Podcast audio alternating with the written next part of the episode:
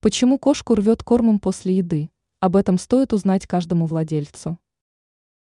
Бывают ситуации, когда кошку начинает рвать кормом после еды. Не все хозяева знают, с чем это связано. Рассмотрим причины более подробно. Голодание. Если питомца кормят пару раз в день, то хозяин может столкнуться с таким неприятным явлением, как голодная рвота у питомца.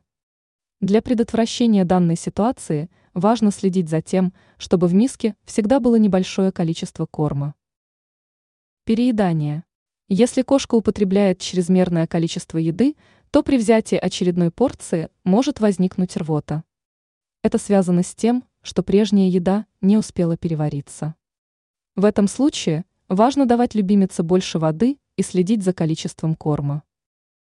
Плохое качество корма.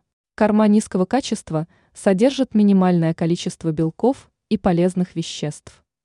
Остальные компоненты могут плохо усваиваться организмом, в результате чего происходит рвота. Заболевания.